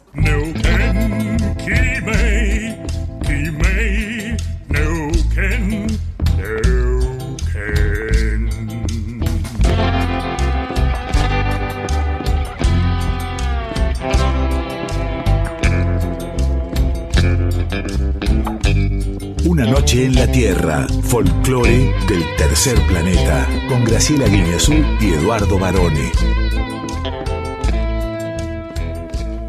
Mire, profe Guiñazú, hay gente simpática en el mundo, pero como Alejandro García, que va a protagonizar a continuación nuestra columna Yo Soy, poquitos, ¿eh? Hola Graciela, hola Eduardo, hola a toda la gente de Una Noche en la Tierra.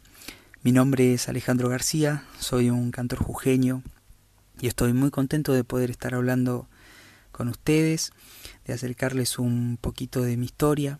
Quiero contarles que actualmente tengo un proyecto solista donde a través de las canciones, a través del repertorio, trato de reflejar los paisajes, las costumbres, las historias de mi lugar.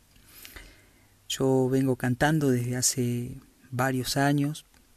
Mis primeros momentos con, con la música fueron cuando tenía ocho años en los actos escolares y bueno, de ahí fue pasando el tiempo, después colegio secundario y ahí fui armando de a poquito este, este camino que, que continúa con, con muchas ganas de, de seguir trabajando. Eh, me estuvieron pasando cosas muy lindas en estos últimos años. Fui dos veces ganador en el rubro solista vocal masculino en el Precosquín representando a, a mi provincia. Tuve la oportunidad de ir a cantar ahí en, en la Próspero Molina y fue una, una experiencia realmente hermosa para todo aquel que, que pudo pisar ese escenario. Es un, un momento único y un momento sin dudas que, que te motiva ¿no? a continuar trabajando, a apostar por este camino en la música. Bueno, para toda la gente que quiera saber un poquito más de, de mi historia, de los proyectos, de las fechas que vamos a tener muy pronto, me pueden encontrar en Instagram como Ale García Cantor.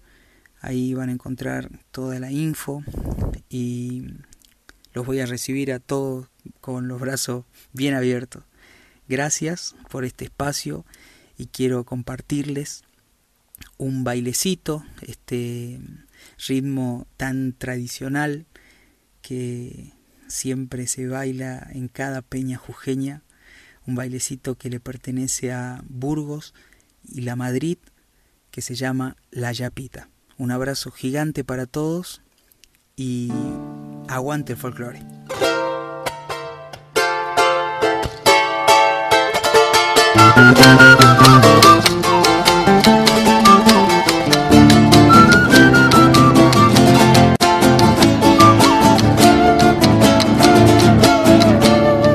Lirio es tu mirar, lagrimita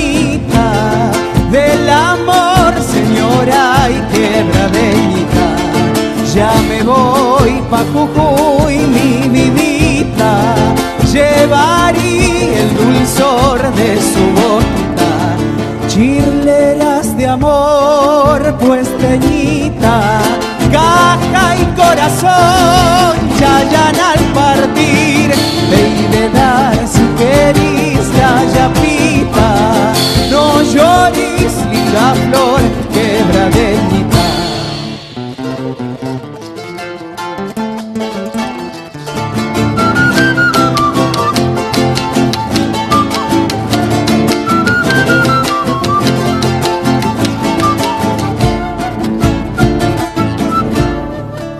Soledad del querer verbenita, Yaraví del penar prenda la gita, Vivita y señora y tan churita, Chunquita y amanca y cunumisita, Chirleras de amor puesteñita, caja y corazón chayan al partir, ve y dar si querís la yapita, no lloris linda flor quebradeñita.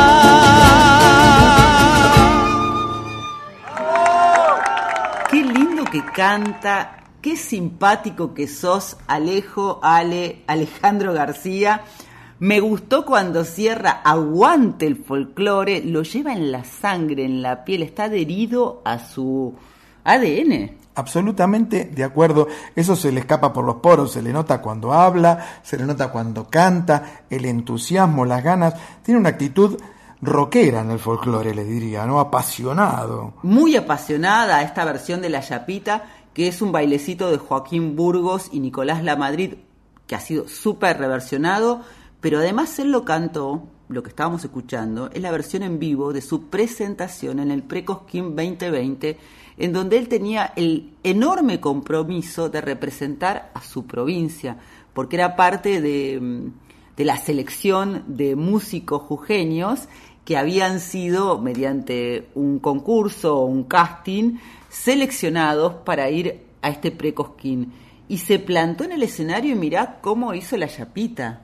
No, no solamente eso, sino que Ale García es oyente del programa y así fue como nos contactamos con él porque en algún momento él puso qué bueno que está el programa, no sé qué, no sé cuánto, y la fotito de él era estaba con un instrumento, creo, o con unos auriculares. Entonces ahí donde le preguntamos, pero ¿y vos qué haces? No sé qué, no sé cuánto. Y resultó que era un artista de gran envergadura y una simpatía a toda prueba. Si tenía auriculares en esa foto o un micrófono cerca, es porque es locutor, tiene un programa de radio Tal vez si tenía un instrumento, bueno, bueno, estaba en el escenario es porque estaba cantando. No, tenía auriculares, tiene razón. Sí. Entonces esta es una foto de, de, su programa de radio. Él es cantor de música popular folclórica, como lo contó, además de locutor, y empezó como muchos artistas, cantando en los actos de la escuela primaria.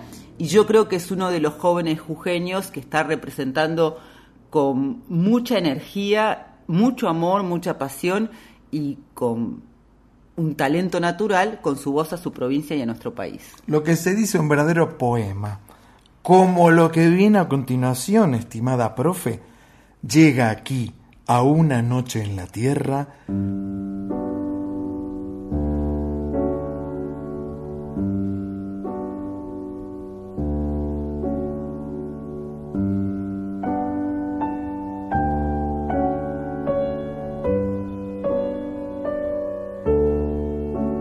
Poemas en la voz. Hoy, después de Cristina Peri Rossi, de su libro Otra vez Eros, de 1994. Y ahora se inicia la pequeña vida del sobreviviente de la catástrofe del amor. Hola, perros pequeños. Hola, vagabundos Hola autobuses y transeúntes. Soy una niña de pecho, acabo de nacer del terrible parto del amor. Ya no amo. Ahora puedo ejercer en el mundo, inscribirme en él. Soy una pieza más del engranaje. Ya no estoy loca. Ando llorando dentro, aunque me ría pa' afuera. Así tengo yo que vivir esperando a que me muera.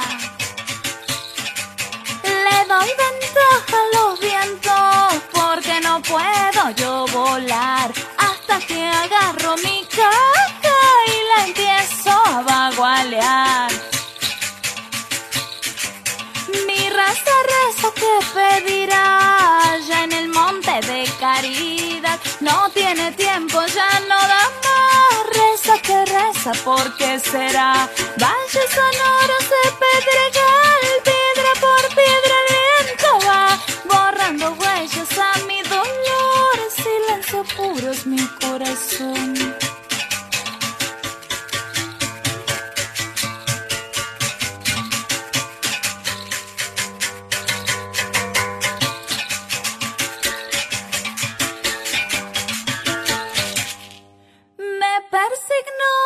Si acaso no vaya que Dios exista y me llevé pa'l infierno con todas mis ovejitas.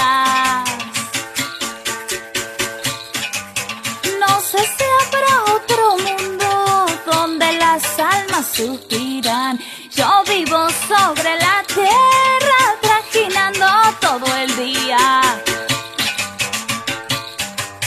Mi raza reza que pedirá en el monte de caridad. No tiene tiempo, ya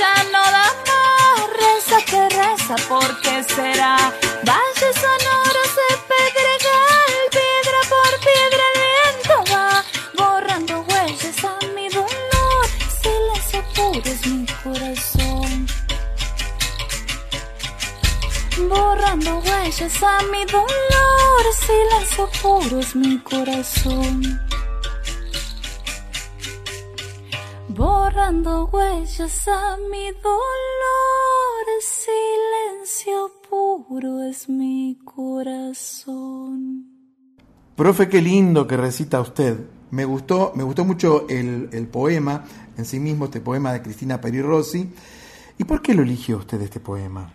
A mí me gusta mucho Cristina, ella es una escritora, traductora, periodista y activista política uruguaya, nació en Montevideo, eh, vive vivió en el exilio y por decisión propia sigue viviendo fuera de su país. O sea, ella se tuvo que ir a Barcelona en el 72 y ya en- durante la dictadura uruguaya y cuando volvió la democracia decidió continuar allí. Es una escritora para mí muy sensible que con poquitas palabras y sin rebuscarse en la forma de, de contar un poema, eh, dice todo, refleja una situación y me pareció que podíamos compartirlo esta madrugada porque es una mujer muy sensible. ¿Y qué me puede decir de la canción elegida?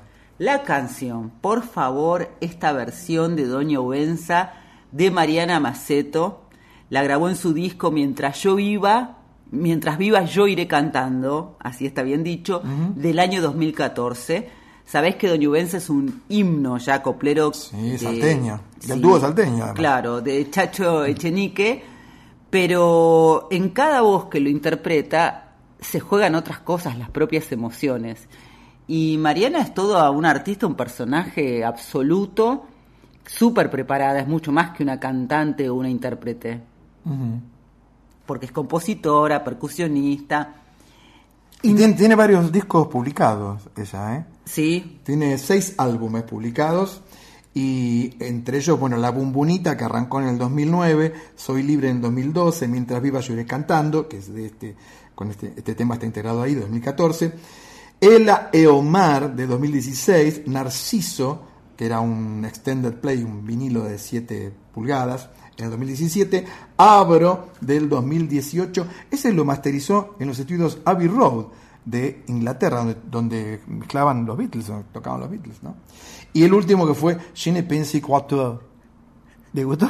Se lo digo de vuelta. Je ne pense quatre. Del 2020. Del 2020. Pero dígame, ¿le pronuncio bien el Muy bien, no? excelente, porque ella además de cantar o de traducir eh, algunas canciones al inglés y al portugués, también le gusta el francés, ha relacionado, esto es lo que me parece como más interesante u original, que ella además de música, cantante, intérprete, compositora, percusionista, es profesora profesional de yoga, escritora y docente, y ella ha relacionado todas sus actividades porque sostiene, y lo sostiene en un libro que se llama Nuestra voz tiene cuerpo, que el cuerpo está relacionado íntimamente con la música. Por supuesto que sí. El cuerpo es un receptáculo de la música, entre otras cosas.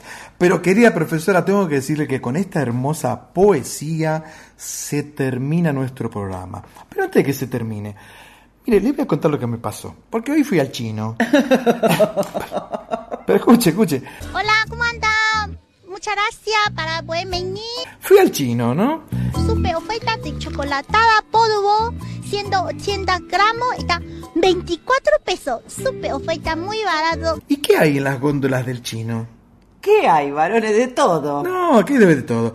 Los pan dulces, los budines navideños, los turrones, la garrapiñada. ¿Ya? No es muy pronto.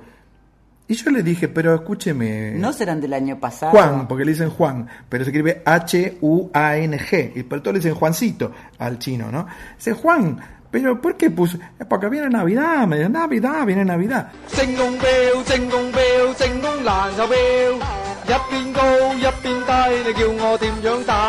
Y claro, yo, uno vive en, en, las nubes de Úbeda, pero se pasó realmente muy rápido. Ya está llegando en poquito tiempo más la Navidad. ¿A usted Eh. le gusta la Navidad? A mí me gusta, pero te quiero decir algo. Ya estamos, eh, ya pasamos, o sea, a partir de mañana pasamos la mitad de noviembre. Eso me parece increíble. Va muy rápido todo, tengo Va que muy decirlo, rápido, ¿eh? sí. La Navidad a mí me gusta, me gustaba más antes, porque era una celebración muy importante en mi familia. Porque usted era chiquita. No. ¿Pedía regalos de Navidad usted? Y lo que pasa es que yo ahí tengo un problema. Sí, los pedí a mi hermana Adri, que era la vocera del grupo de hermanos. Cuando éramos chicos escribía ella las cartas La mandaban al frente. y ponía lo que queríamos cada uno. Y en el caso de Adri, Patri y yo, que éramos las tres mujeres, Pedro es el hermano varón, el menor, sí decía Papá Noel que si no podía, que nos comprara un regalo en común Mm. para las tres. Claro, Y así fue como que una vez nos llegó una máquina de tejer, por ejemplo. claro. Una yogurtera. Ahora mire cómo cambian los tiempos, cómo cambia la visión de uno. Porque cuando yo era chiquito, siempre pedía algún regalito de Navidad. Claro, cuando ya fui grandote y fui padre, cuando me venían a pedir lo decía, pero ese gordo de que vive ahí en el Polo Norte no existe, chicos, vamos con otra cosa. ¡Hola, qué sorpresa! Falta poco para la Nochebuena y necesitaré tu ayuda para la Navidad. Era así, pero uno siempre tiene la ilusión de que en Navidad puede cambiar algo, ¿no? Sí. Eso es interesante. Por otro lado, vamos a decir que yo tampoco ahora, ya después de, de mi niñez, no estaba tan acostumbrada a pedir regalos de Navidad porque en Nochebuena cumplo años, así que en general recibo el famoso, en vez del 2 por 1 este, el 1 por 1 El uno por uno. ¿Y sabe que se escuchaba en mi casa para las fiestas? Eh, llegaron ya, no, no sé qué era, la misa criolla, ¿se acuerda de la misa criolla? Llegaron ya los reyes y eran tres, Melchor, Gaspar y el negro Baltasar. Arropa y miel. Les llevarán un poncho blanco de alpaca. Pero la de los Reyes era para el Día de Reyes. Pero esa se ponía siempre en las, en las fiestas de Navidad, ya la ponían en mi casa, porque eran muy católicos en mi casa. Y se escuchaba mucho la misa criolla, con Ariel Ramírez, ¿se acuerda? Pero otra parte se escucharía. Bueno, yo me acuerdo de, ese, de esa canción, qué sé yo. yo me, me- Gloria muy- a Dios, por ejemplo. Gloria a Dios en las alturas y en la... Sí, qué lindo.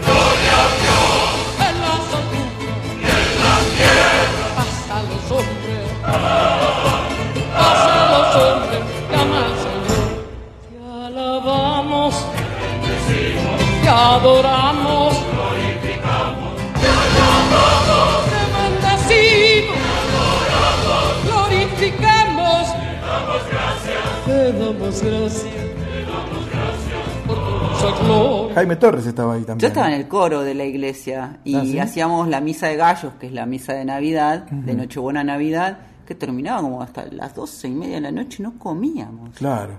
La tenían ahí como castigada. Bueno, profe, el tema es que se pasó volando este año, se está pasando cada vez más rápido el tiempo y Vamos entonces a despedirnos de nuestra queridísima audiencia que nos sigue cada medianoche de lunes, pero durante toda la semana en nuestras redes sociales. Sí, en el Instagram arroba una noche en la tierra FM 98.7. Y en el Facebook Una Noche en la Tierra. Antes de despedirnos, le vamos a agradecer especialmente a Mariana Tejerina, Sí, por Ay Sabor a ti. A Juan Bautista Estañaro, En Luz Cámara Acción. Sebastián Tosola La preguntita a... y Alejandro García. Yo soy. Yo soy jujeño en ese caso. Sí, agradecemos a nuestros compañeros, Diego Rosato, el Tano Salvatori y José Luis de Dios en la puesta en el aire. a Mónica Lisi, En la operación técnica. a Darío Vázquez, Por el podcast que siempre está disponible en la web de Nacional Folclórica y también en Spotify. a Violeta Epifanio Siempre atenta a la Chuchi para subir nuestras secciones a la web Folclórica. y especialmente, y nos ponemos de pie, Sí. agradecemos la edición de Una Noche en la Tierra Usted no agradezca a nadie, tráigame un pan dulce, por favor. al Lic Barone. Bueno, muchas gracias por acompañarnos y seguimos toda la semana, eh, como dijimos en las redes. Nos volvemos a encontrar aquí en la medianoche del próximo lunes y hasta las 2 del martes en Radio Nacional Folclórica FM 98.7. Nos vamos cantando esta versión exclusiva de Kimei Neuquén por Tijuana no responde con Flavio Casanova, que está igual que nosotros disponible en Spotify. Sí, pero no se vaya, nadie se mueva, ¿eh? porque ya viene Nacional Guitarras con la conducción del gran guitarrista Ernesto Snager. Varone, que tengas una bonita semana. Igualmente para usted, profesora. Nos vemos. Chau.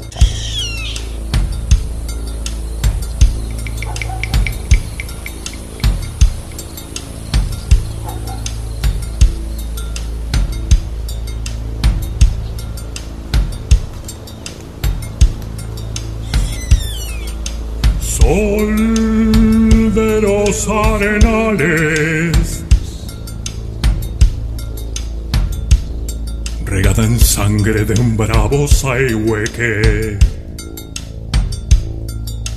Grito que está volviendo en su desbocado otro pehuenche.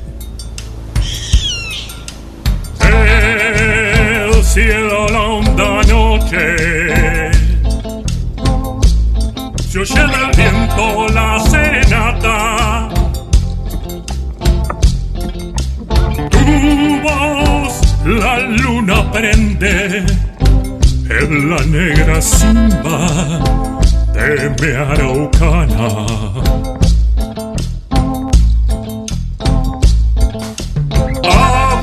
Que quieren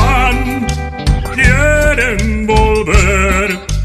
Aguas que van, quieren volver. Río arriba del campo prendido, Neuquén, Quimei, Quimei, Neuquén, Neuquén.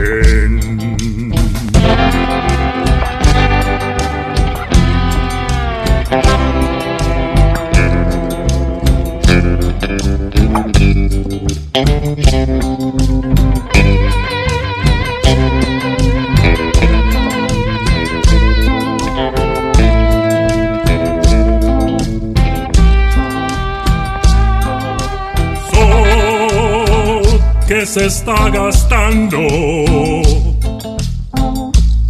en piedras lajas y turbias corrientes. Beso la sombra india que vuelve crecida de un sueño verde.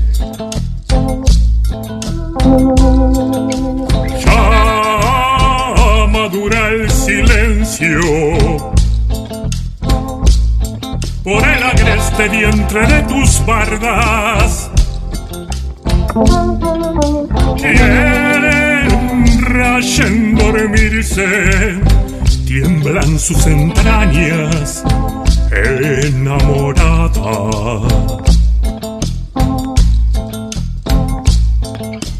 Aguas que van, quieren volver. Aguas que van, quieren volver.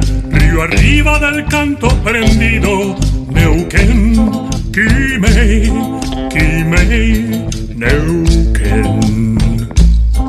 Neuken, Kimei, Kimei, Neuken.